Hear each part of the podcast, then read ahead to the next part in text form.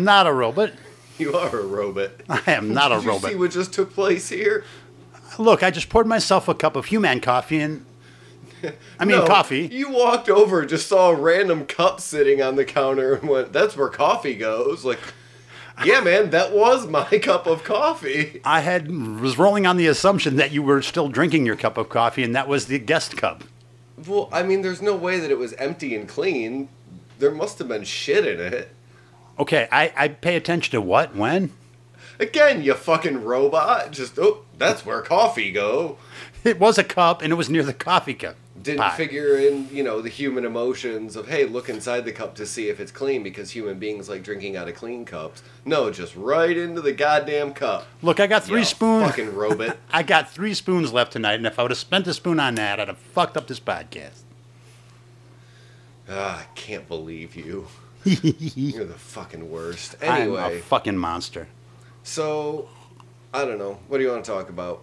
What do you got going on? That dishwasher's loud. Loud This- as I have a feeling this is going to be a real wandery one because we're doing it inside, Mm-hmm. and we're we're not freezing goddamn cold, so everything's like loose and buttery, Mm-hmm. all slidey. Yeah, this is going to be a summertime podcast, homie. Oh yeah, it's going to be breezy. We should probably have worn pants. It would have been less breezy. No, I'm wearing pants. I would appreciate it if you would put yours back on if you have in fact removed them. That would make me very uncomfortable. You goddamn robot. I put a towel on the chair before I sat down. God damn it!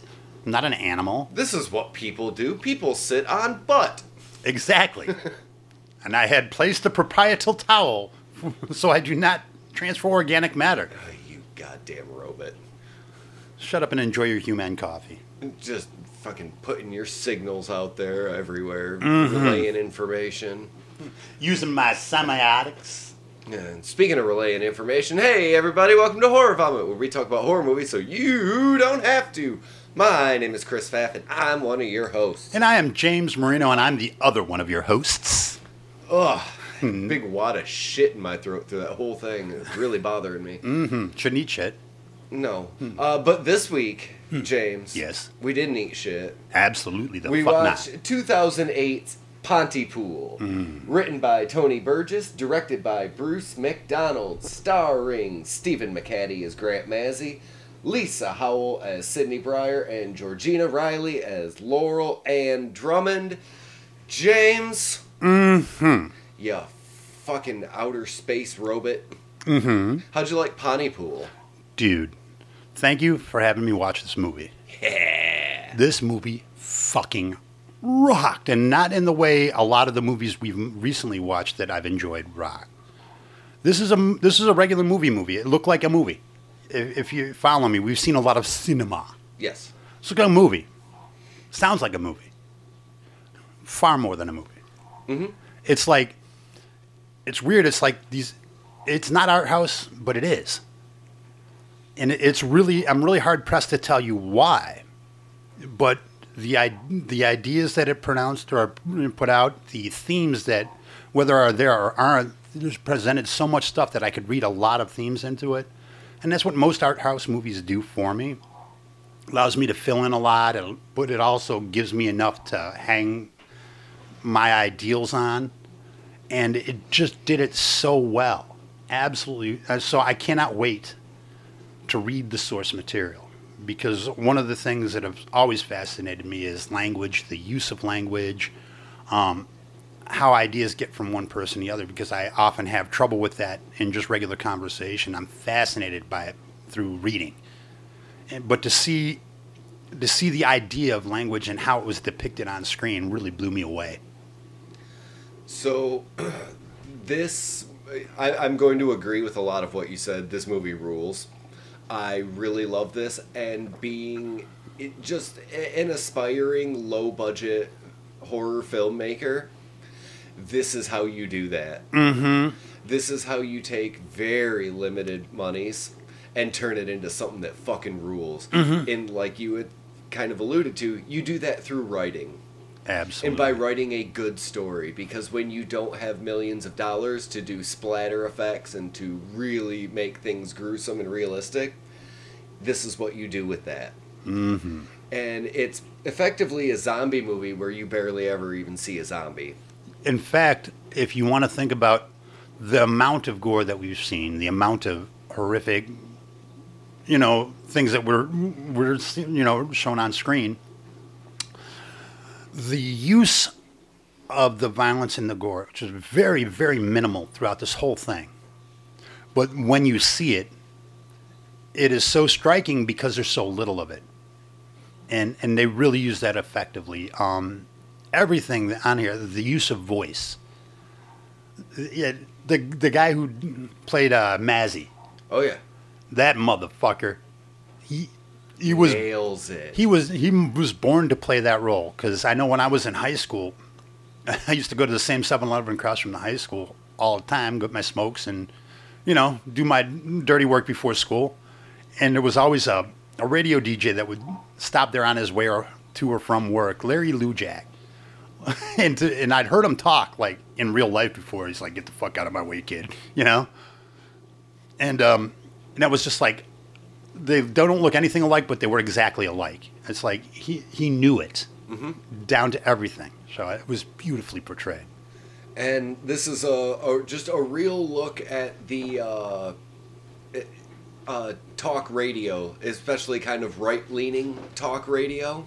Dude, I, I swore the first time I saw it, I was like, "Fucking that's Don Imus." Yeah, pretty much. It's this inflammatory DJ. I guess if we're going to get into a little bit of a synopsis, 'cause Shot guy, I don't know yeah. how many people have seen Pontypool, Probably not a lot. but a radio DJ uh, encounters a very confused woman on his way to work, and throughout the day, they're hearing reports of massive amounts of violence and death and very strange goings ons. And to realize that they're surrounded by what we'll call zombies for the sake of simplicity. Mm-hmm. And how do they survive that? Absolutely. That's, That's that's pretty much it. Mm-hmm. But it's such a great example of how you do low budget filmmaking because this is effectively one room. hmm This is a one set shot. It's fucking great. But at no point do you feel a lot of these times where we're in places where we're in one spot, they use it to make you feel claustrophobic. They make it use it to make you feel confused. I was at n- at no point in that movie did I have not have an awareness of where I was, which is very different. But I still had that anxiety, that out of place, like what's happening kind of feel, without. I won't say it's a cheap effect because it's very effective if used sparingly. They didn't use it at all. They still gave me that feeling. And that is, again, we're talking about storytelling, about keeping me engaged. You know, I rarely watch the movie all the way through, and I did have to break this one up. I, I think I watched uh, the first hour and 10 minutes, and then I finished it, which is rare for me. And then I watched it again. I literally watched it again today. And I don't think I've ever in my life watched the same movie twice in one day since I was 10. Because I don't have the mental capacity to really want to do that. And did it strike you immediately? Because I watched this a few times as well. When it starts the second time, immediately, that very long diatribe that he goes on, where it ends with all of these little things that you never noticed before now stand out very, very pronouncedly. And on a second watch through, all of the strange behaviors and erratic, like, you know, because on the first time through, it seems like it's kind of written wonky. Mm-hmm. Because people say things that are just kind of out of place. Not super out of place sometimes, but just a little where, like, well, that didn't really, that's not a response to mm-hmm. whatever th- this other person was saying. But on a second watch through, like, oh, yeah, this all makes perfect sense. Mm-hmm. And it, and like if you think about it, like you know the old albums that would start and stop with the same sound. So like on a Pink Floyd album, it might start out with somebody saying, you know, Marble Red, Marble Red, and end out going Marble Red, Mar- and come back around so you could hear it. This movie was set up like that. So if you watched the whole thing and you started over again, it's telling you what to look for, and that is beautiful. Whether it was intentional or unintentional, I'm hoping it was intentional. it is really remarkable because there's quite a, a lot of things about this movie that were remarkable. That, and, it, and it was just a bunch of regular little things, nothing spectacular. It wasn't some phenomenal touch here and a phenomenal touch here. It was just absolutely perfectly placed. Not too much, not too little. It was just artfully just enough. And do you know what makes it that way? I would think anyway. Hmm. Several rewrites. This is how you write films is Hmm. you go back through and go, "Oh, we can put this here and we can do this." We've watched a lot of movies where it feels like it's a first draft. And they got to get it in the can. Yeah, where Hmm. they just they needed to write something. So here's a story, and you go, well, none of this makes sense. This is what happens when you go back through your scripts and go, oh, well, if we structurally rearrange this a little bit, little bit, little bit on a second watch through, it's a really smart, enjoyable experience.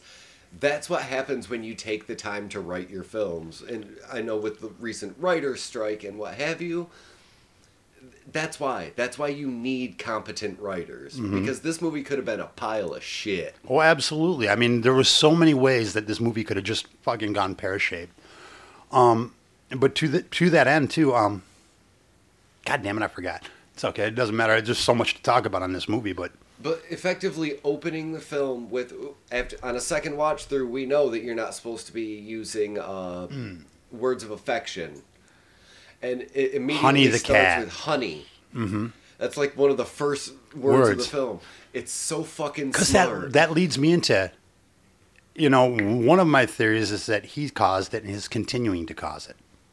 yes, But my other theory is that he is absolutely out of his goddamn mind and nothing happened outside of it and he killed everybody in there and that's how he filled it in.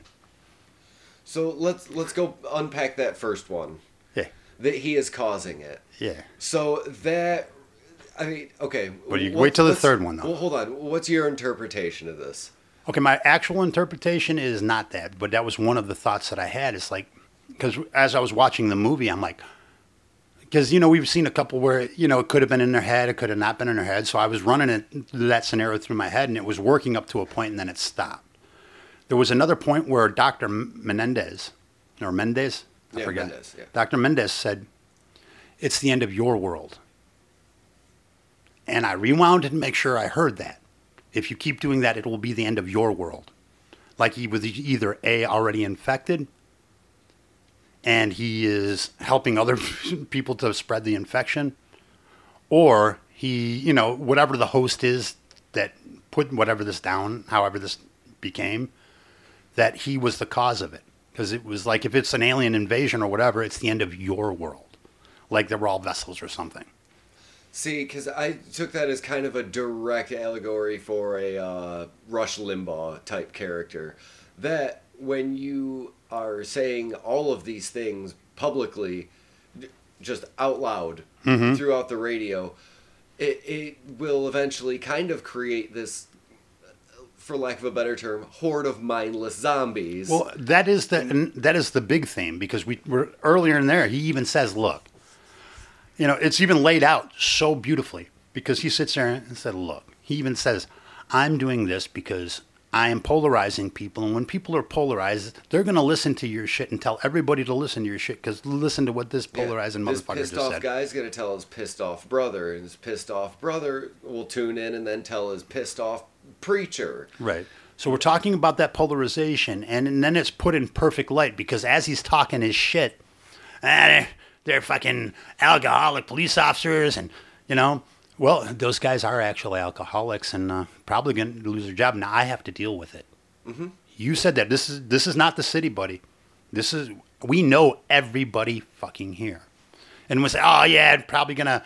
You know, they're probably going to go out and have a joint, and the drug dealers are going to come and throw a claymore through their fucking window.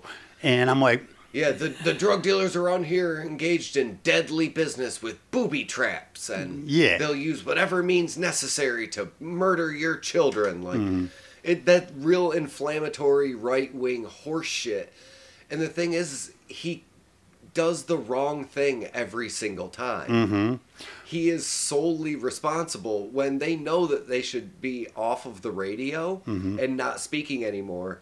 because it's causing all this violence. But if he you think- refuses to let go of his career and just continues. But if you think about it, that's the only reason why they have not been infected. Because if you think about this, he's not listening to her, she's not listening to him. The other one's kind of listening to one, but not the other. And it's all miscommunication because none of them are listening or reacting or accepting because they are so either up their own ass or so worried about outside things, you know, that because they could not communicate, they weren't becoming infected. Because they weren't paying attention to the message that they were putting out, it, they weren't becoming infected because they A, didn't believe what they were saying, or B, so none of these words meant anything to them. And the only time it stopped is when the, what's her butt, the Iraqi vet, the, the young one? yeah. when she started understanding what one person was saying, oh fuck, that was my Valentine's. I was supposed to do this. Switch. Sw- that's when she understood in interpersonal communication. So it's written large and small, and they do that several times with the overlying theme of, you know, polarization sucks. They're also putting miscommunication sucks, and if you put out a message without understanding the message, it will be revisited upon you mm-hmm. and it's all inferred. It's laid out. They say certain things, but they leave it to you, the audience, to go. How does that relate? What am I going to relate that to? And I love that they they are rewarding me by not thinking that I'm dumb. They're not they're not um, downplaying. They're not playing to the lowest common denominator. Here's the story. If you want it, it's here. You can add to it, or you can just go for this. And that's why I think I really love the Dr. Mendez character because he shows up and he gives us some broken exposition. Mm-hmm. Like it doesn't make any sense to us because we don't know what this character knows, but he doesn't give us so much that it just kind of like pauses the movie for him to explain exactly what's happening and exactly what to do about it. He shows up and he's just a crazy eccentric asshole He's like, "Oh shit.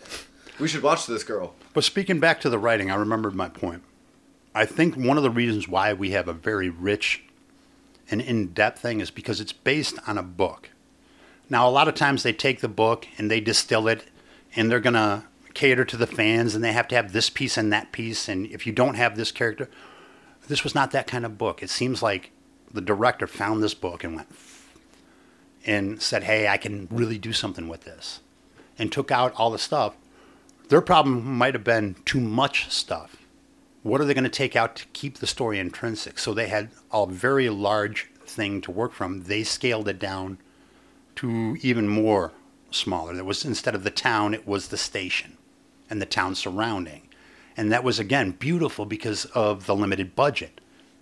And it was done in such a way that I would be like in some movies I'm like, "Oh, you're cheating. You just don't want to show the monsters."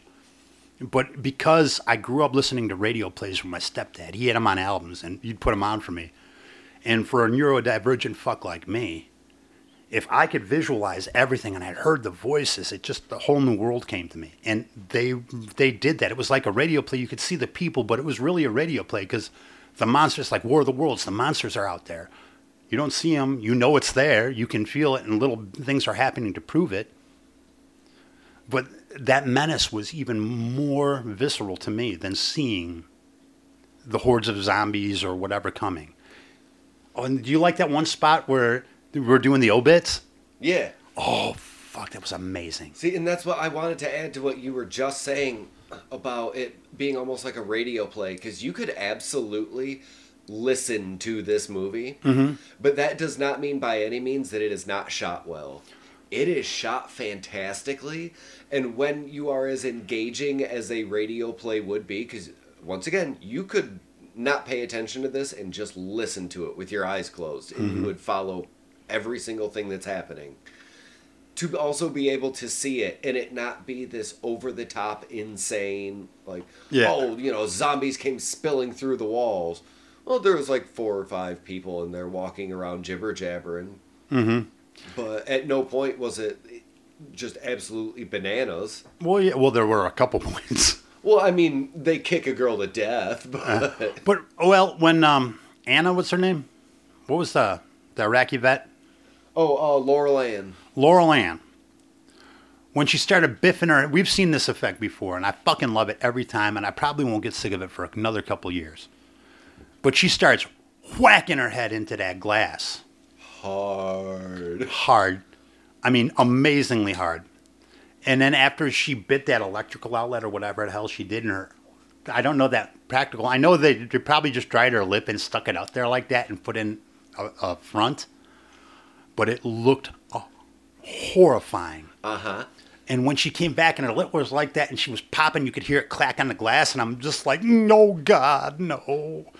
And the other one that was horrifying was when they when they had the Lawrence of Arabia, the musical. and they had everybody in there standing and they had that poor girl in brown face. Uh-huh. And I'm thinking to myself, 2008 rural Canada, yeah, I see it. Yeah, they weren't glorifying it. You know what? They, they were you weren't making a huge statement about. it. They were just saying, No, it was this group of weirdo fucking singers that came in Mm-hmm. to sing. Was it the Sands of Nephrim "Yeah." or something? I looked it up. There has never been a Lawrence of Arabia musical. Mhm. No, And it's just a bunch of cracker But ass white dudes. one of them's about like, "S- my duty will be fulfilled when I spill your sacred blood. but the thing is, one of them was supposed to be Osama bin Laden. Uh-huh. Yeah, because they're a toy Uzi, yeah. and even Grant's pissed off about it. Mm-hmm. And well, what I like though is that later, when you forgot all about it, everybody's gone. That that little kid in a brown face and zipped. And it, and again, they did it right because I love it when they they're very fast and they're very violent, but not faster and more violent than a human could be, and that makes it scarier. Yeah, they don't transform physically. No, not at all. It's just a like a 14 year old girl that a 50 year old man and a 35 year old woman just stomped to death in a hallway. Mm-hmm. It rules. Yeah. And again, it's shot in a way where we don't have to see any sort of gruesome violence. Not that I'm against it, but this movie didn't need it. Also, couldn't afford it. Mm-hmm. When you can't do it, just don't do it. Yeah. There's ways around it, and this is proof of that. And- it's fucking fantastic. if you can intimate, if you can insinuate, if you can just get us to get there with just a hint, with just a little picture, that takes so much talent. It's relatively easier to show you, show you. But if I don't have the money to show you, I have to find a way to show you. And the amount of creativity it takes to go, okay, fuck, fuck, fuck, fuck. We really have to get this scene, but we can't do this, this, and this. What can we do to really, really pull that out of our audience? And they did it. They figured it the fuck out. And that to me is more impressive than, you know, one of the big directors going, okay, we got CGI. Okay. Who are we going to hire? Okay. Just insert some blood here. Hey, I got some money for a good script. Uh, and just okay, so where's the art in that? That's that's to me that's like being a subcontractor. Okay, and I've been on a million job sites because I used to do job cleanup. You, you contractor's a guy. Okay, we can get it in at this bid. Boom, we got a finished product. You get the or six craftsmen coming in. The six craftsmen might take about another six months to make your house, but you only have to make that house once and it's a testament to your building prowess. And I prefer the craftsman in the movie. Even if it's a shit movie, even if it doesn't take off and you can see the work, I I would watch 10 of those before I'd watch a tentpole at this point. Mm-hmm. And not even, I love tentpole movies, I really do. I just rewatched, uh, what, Birds of Prey yesterday. I fucking love that movie. Oh, that movie's a fucking blast, man. Right. I I went into that. It was for some reason it was like I was up late and I really needed to go to bed. I was like, well, what am I not going to watch? Oh, this Harley Quinn movie. I am not going to pay attention to this at all. Mm-hmm. And then all of a sudden the credits were rolling and it was like 1.30. Like, oh shit. Yeah. I, I had so much fun that I didn't notice that that much time had went by. That fucking movie's a riot. Because I, I don't want to give the impression that I'm like this erudite, jaded prick. I mean, I am a prick, but you know, but as far as movies go, I I'm not that discerning. But when I when I come when now that I'm learning, you know, the craft that goes into these things. And, and I love, again, I've talked about it a million times, I'll talk about it again. The, the, the amount of creativity caused by limitations. You know, I could write I could write something that rhymes, where I can write something that rhymes that has to rhyme every third time. The one that has to rhyme every third time, I got to craft. I've got to take the time. I've got to add things, subtract things, make sure everything fits. But at the end, it's a full, fully thought out, measured piece. And I love those, even if they don't hit. Yeah, because I I love just the little additions of uh, them arguing about Mm-hmm. okay, well now you have to go down and kill the doctor. I don't want to kill the doctor. Well, you might as well. You already killed the kid. Like, you, you killed the kid. I oh all right, fine. I guess I'll go kill the doctor. Like this little argument that they're having in the midst of this fucking chaos. Well, and again, going back to my doctor as alien theory. Okay, everything's gone down. He knows everything about all these people. So he somehow stayed alive knowing all this, right? Without getting infected. He's been around all this, right? He sneaks in, we're what about, he gets in there about, what, 25, 30 minutes in? Or about 20 minutes, I'll just say, for shits and giggles.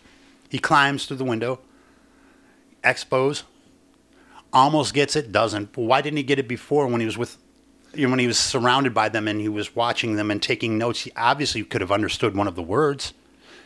And then it goes, he somehow manages to not get it that time and just on asses. See, what I was wondering too is are the only people not affected by it are people that are fucked up? Yeah. Think about, yeah, because she was drunk. It was like the Andromeda strain. Because Grant was drinking all morning. Mm-hmm. Uh, he asks uh, Sydney, the producer, if she smokes pot, and she says, "Yes, I do," insinuating that she's possibly high. The doctor's clearly on some sort of speed because people were there protesting because he was over. I didn't think about that. That's right, because you know they'd intimated he'd been in trouble from on a hundred counts of something. I didn't know what the counts were. And the cops that were supposedly Alcoholics. supposedly drunk are the ones that were called in. We hear them die. Hmm. Okay, okay. I did not put that together. I like it. I like it. Wow. And you can slowly see as the day goes on, uh, Grant and Sydney succumbing to it, meaning that when they're starting Their to shit wore up. off. And if we can add to that, if we can extrapolate, you know, now that we're more aware of neurodivergence, you know, to have the, only people be left at the station would be me bouncing off the walls. Because I, I barely understand what's going on 90% of the time anyway. Oh, wow. That would be an interesting. Wow. Because we kind of saw that idea from the possessing entity that had trouble with the autistic child Yeah. because it couldn't read the brain patterns. And that's what the trouble understanding things. Yeah, the autism. Well, no. No, I'm just it- saying it- would be something that would stop this Maybe. Yeah. because it was a completely different way of interacting with the world.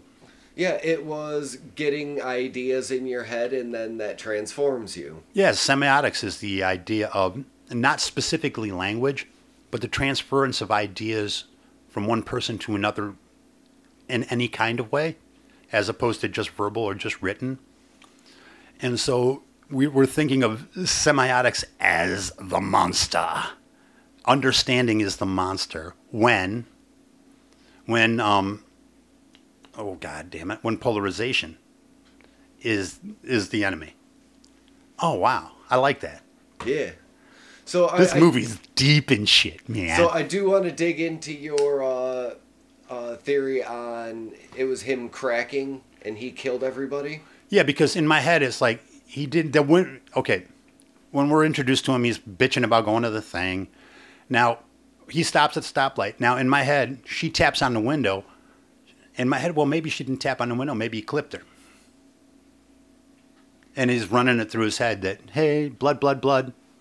You know, because And then when do you call nine one one? Right, because then, and then I'm thinking that that's his, you know, that's his kind of confession, and he feels that the time is running out.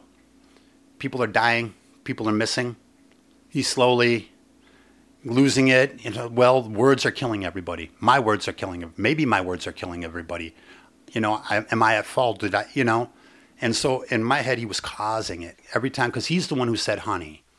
He's the one who is continually doing the wrong thing on the radio. And if this, and you know, that would be a great way to keep me from saying, well, you know, really, my words don't really hurt anybody. You know, it, it, it's, it's kind of a half-formed idea because I kind of let it go half-formed because I started to develop new ones. But that was the way I was running. I'm like, either he's causing everything and he's the alien presence, or the doctor is, or he's going absolutely insane, and that's the only way he can keep from feeling guilty about killing all these people. Yeah, maybe because I mean his life's kind of in the shitter. Mm. well, I'm sorry, but you know we do a podcast, buddy. Uh, you know, I'm sure if if we did I a mean- radio for a living, Right, but what I broken mean toys. is that like he uh he's fallen from grace, I guess you could say. Yeah.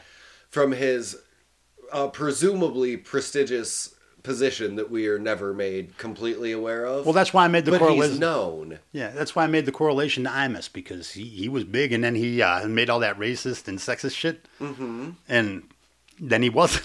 Yeah. And I was like, and that's why I drew the correlation. I'm like, oh wow, because he he was big and now he ain't. And I really, really also like that they added an entire character that we never see. Oh yeah, Ken Loney in the Sunshine Chopper. And this is again the small town thing. Well, he's a pedophile. He is. Well, we don't know, but nobody lets their kids around him. Yeah.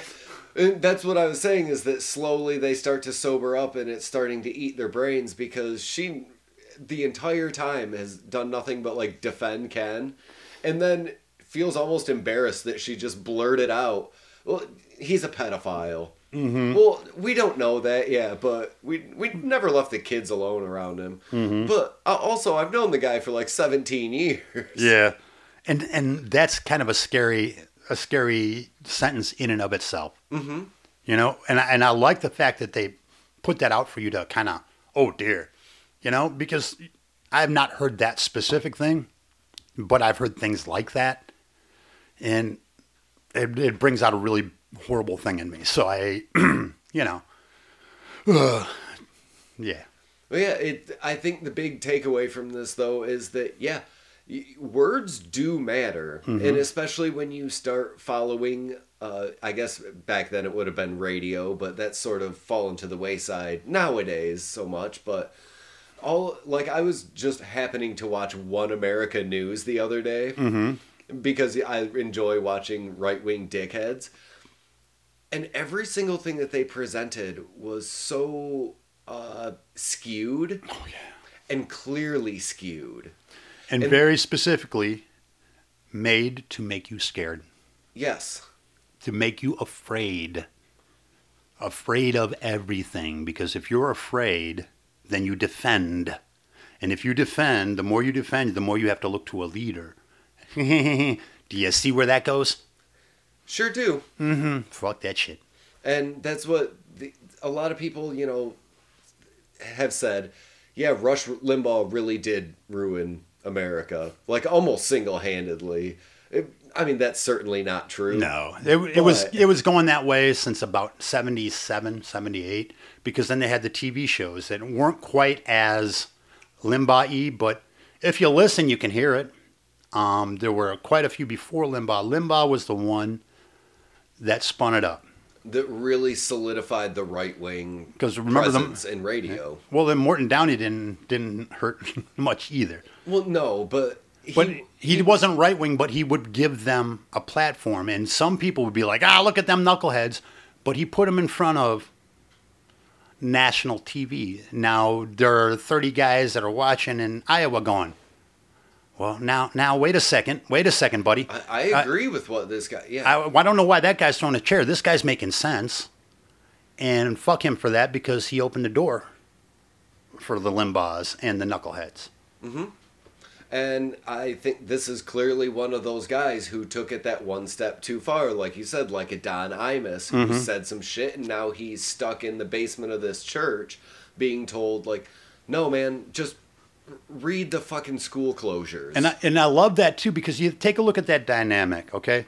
Look at the size of the fucking nuts on this guy. Mm-hmm. I just got fired for doing what I'm doing right now, and I'm giving you shit on your station because I know better. No, you fucking don't. You just got fired. and I was waiting because I was I liked the fact that this made me uncomfortable because the acting was so good, and the interplay between those two was amazing. They they they had some fucking chemistry. Those two. I wouldn't be surprised if they were together in real life at one time because they fucking had it. But uh, yeah, there, uh, no, I forgot my point. I was just like I was amazed. It- well, it's that she's constantly Oh, yeah. on his ass about, dude, just do your fucking job. That's all I need from you is to do your job. You can do your little shtick, whatever you want to do, after you do your fucking job. Mm-hmm. And it's always these right wing dickheads that won't just do that, that always feel like they need to be pushing the envelope in a certain direction. And it starts with little shit like that. And I thought too, my initial reaction to any authority is like, you need to lighten the fuck up. I only felt that for about a second and a half because you could see the resignation on her face, like, this is going to be some fucking work. And you could see the workaround. You could actually see her going, okay, I'm to take a deep breath. You do it. Let you do your stick a little later, like you just said, stick a little later. You've been hired to do a job. And I, I like to see that resolve it, it wasn't a bitch, wasn't nothing. It was saying, hey, this is my job. These are my people. You do your job, and then you can fuck around. But if you don't, I've got, you know, I've got about about three hours of tape. I can cover your shift. We'll get somebody to fuck else. Oh And- yeah, and she shuts him down. Mm-hmm. She takes him off of the air and berates him mm-hmm. until he finally puts his head down and goes, "You know, fine, fine, fine. I'll I'll just do whatever." Mm-hmm. It's like, "Yeah, you will." And and I love that. And it didn't need to have that. No, it's a dynamic that didn't need to be there because she could have just been the you know the pestering station manager. But no, they made her right. and also too, um, for the end, the kiss kill part, there had been. It wasn't like a moonlighting where you, will they, won't they? They're always at odds when they're gonna kiss, but there were little things. There were little softnesses that they showed each other when they didn't need to, and I'm like, and what am I seeing here? And then the kiss kill scene, you know, and I'm like, oh, that is absolutely amazing because we they could have just done it and it was so quick that I wouldn't have noticed if they didn't have that soft part. But the actors brought it. Mm-hmm. The actors fucking brought it. And I know that, God, this is what around 2000, what you said, 2008, 2000. Yes. Okay, think about like right around that time. Um, I think Canada was doing a lot of like tax breaks. But uh, so America was filming, like everything was Oh, filmed. he's a Canadian filmmaker. Right, but I'm just saying that the thing was that there was a lot of filming there. And uh, these people got a lot of work, more work than they normally would get, because when the American productions were in town, they could bring all the Americans actors they wanted, but they had to have a certain percentage had to be Canadian actors, like Mendez, like uh, like Mazzy, like um, what's her butt. They were all they've been in hundreds and hundreds of things, and so they were still affordable because they're TV actors, you know, or they know the guy, so they're you know, and there's a different pay scale out there. So they were able to get these seasoned, seasoned, seasoned actors for the small production. And they had so much work because we were doing so much work up there that they had I love that about that. It would be great like if Grand Rapids said, "Okay, we'll give everybody tax breaks, but you have to give people who've lived in Grand Rapids for more than 10 years work. Any actor that's you know had a card in, in Grand Rapids for over 10 years, you got to give them work." That would be amazing for any town, especially any town's performers. So I want to go back to what we, what you were talking about with the uh, kiss is kill, kill is kiss, kill is kiss, kill is kiss. When they finally do, that effectively is the moment that their fate is sealed. Yes. Right? Yes. Absolutely. Because That is when we know that, oh, yeah, you're dead. Unless you consistently and constantly change your mode of speaking, then you are, or you never speak and you completely separate. And hopefully you never see anybody speak. You might make it. But that's not going to happen because we as human beings are hardwired to connect, to understand because I need to understand what your intentions are. So if we were like wild, you know, cave people, understanding your intentions is the most important thing of survival that I have. So there's no way as a human being that you can't stop yourself from understanding. And the idea of that is just completely horrifying to me.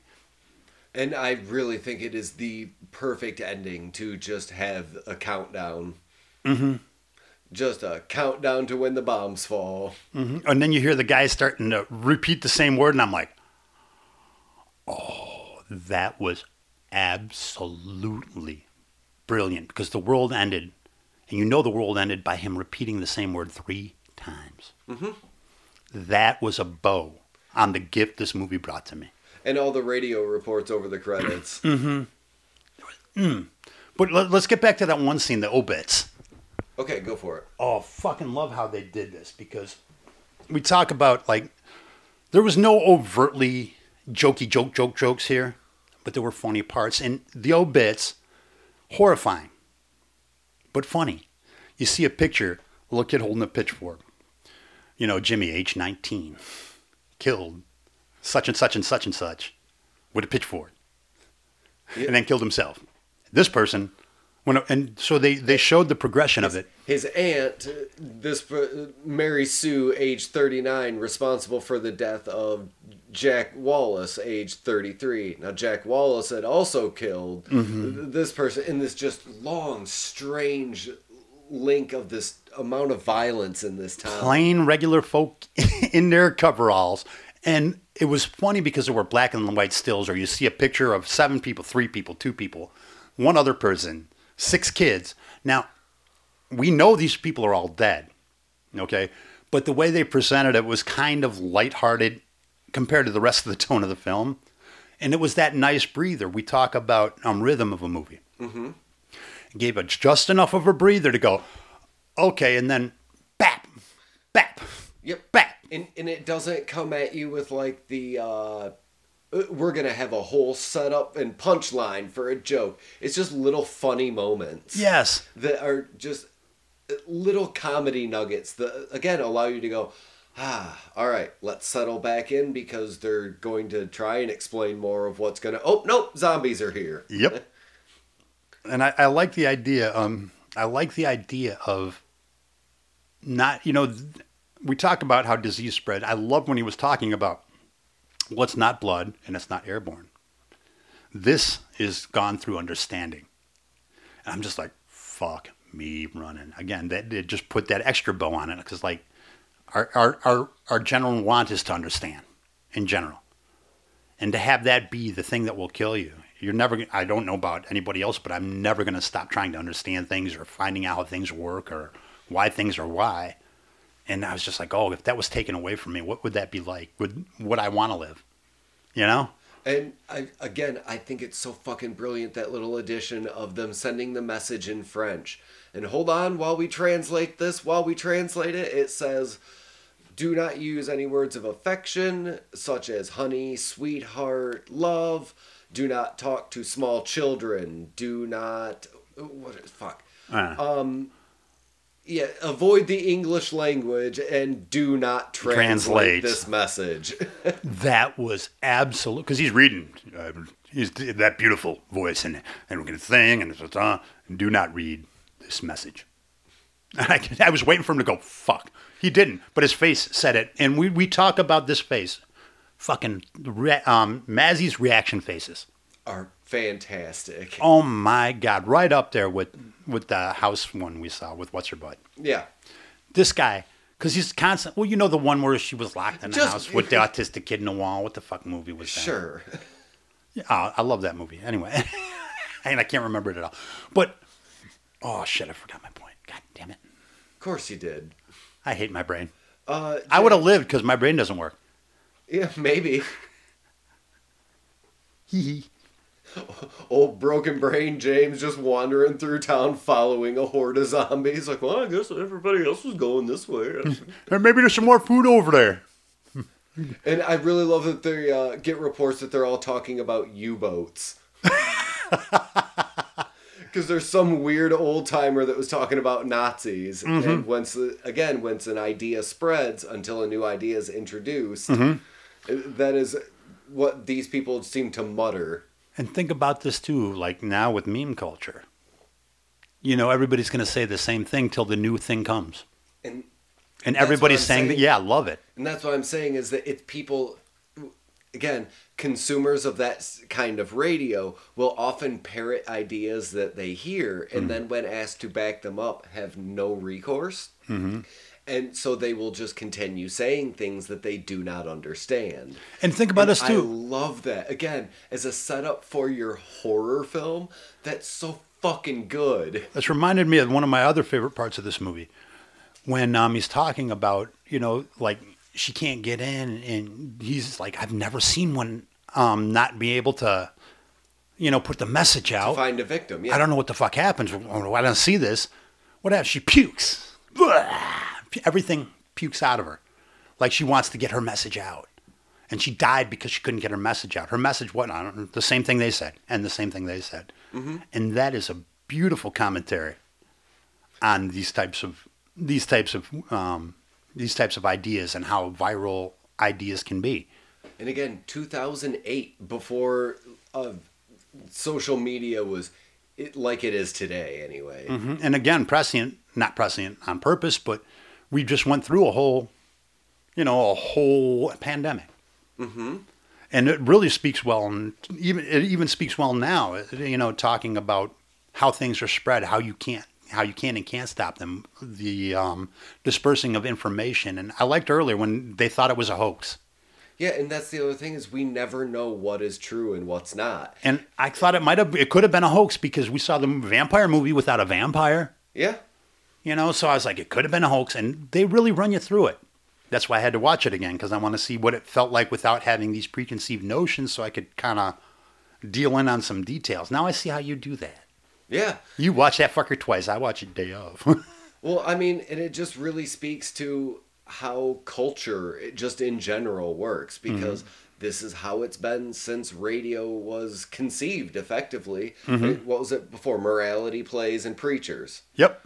On the radio. What do you have to do in exactly the middle of the country, Kansas, Iowa, whatever? You have a radio. Mm-hmm. The only thing on is a preacher. It develops these ideas, and we still see that in our media, in American culture at least, to this day. We see it in the morals and standards that people supposedly have, or they claim to have. Mm-hmm. You know, while they're doing their shit. Well, and it's yeah, the idea that you can say inflammatory shit as long as it's the kind of shit that we like. Mm-hmm. As long as you don't take it that one step too far to where we have to disavow you. We can still agree with you. You'll still get another job, and in about five years, we'll let you back because I everybody at was it the BBC kind of knows who he is. Mm-hmm. I'm sorry. What? You- Who? Just fucking say it. God damn. Dude, you look like that fucking gorilla from Tarzan with your hair sticking up, and I was trying not to laugh my ass off on air. So I was trying to be. You brought everything to a screeching halt to laugh and make hand motions about my hair. Things that no one can see. I understand. This is why people don't listen, James. Yes, I understand. But dude, This is why people turn this off. I was at the point where I was just I could think of nothing else but your fucking hair sticking up like a gorilla, and I'm trying not to laugh. And I any idea that I might have in my head, all I could see is your fucking hair sticking up. So I had to say something. Man, you're about as bad as Jeff. Easy now. Yeah. Yeah, I said it. I said it and I meant it. Well, you can go ahead and fuck yourself now. Well, hey, James. Yes. Would you recommend Pontypool? I would recommend the fuck out of this movie to everybody. I don't care what kind of movies you like. I don't care if your favorite thing is My Pretty Pony. Watch this fucking movie. Yeah, it's not full of gore. It's not really going to offend anybody, really, unless the idea of being lied to by media offends you. Yeah. But I mean, it happens on both sides. I'm not here to just come down on the right wing. They just seem to be far more susceptible to it. Mm-hmm. But it is a perfect encapsulation of how these ideas, when unchecked and just thrown out there, spread. You know, for, like I always say, I don't care which side you're on. Zealotry sucks. And zealots can go fuck themselves. Mm-hmm. That's it. Sure can. But yeah, go go watch Pontypool. It's finally available. Watch the fuck out of it. Let's get some money on this motherfucker's pocket because I want to see more. Oh, he's got tons of other movies. Really? my Okay. dude. I'm sorry. I'm so used to seeing like like a movie like this that was real low budget. Oh, I get it. This guy's so good he doesn't need to have a budget. He just fuck. Let's make a movie. Oh, God, oh, this dude makes some movies, man. God damn! I gotta see some more of his shit now. Yeah, he's pretty good. Mm-hmm. He did uh, Hardcore Logo was one of his first films. Well, I'm gonna have to go check that out because I've heard of it. I never watched it. Yeah, it's like a punk rock mockumentary. Hell yeah. documentary ish style. I'd, But I'd again, dig it. That low budget, just go out and make something cool. Mm-hmm. And he sure did with Pontypool. Fuck yeah! Watch this movie. Hey, James. Yeah. Where can people find us? They can find us at horrorvomitpodcast at gmail.com. They can find us on Facebook. We have a little page. They can find us on all the podcasts. I have no idea why I'm talking like this, but give us all of the stars and a five word review because you know what? That puts us on the algorithms. Hey. You've almost redeemed yourself for your tremendous uh, uh, problems earlier. Because, man, I'm still stewing about that.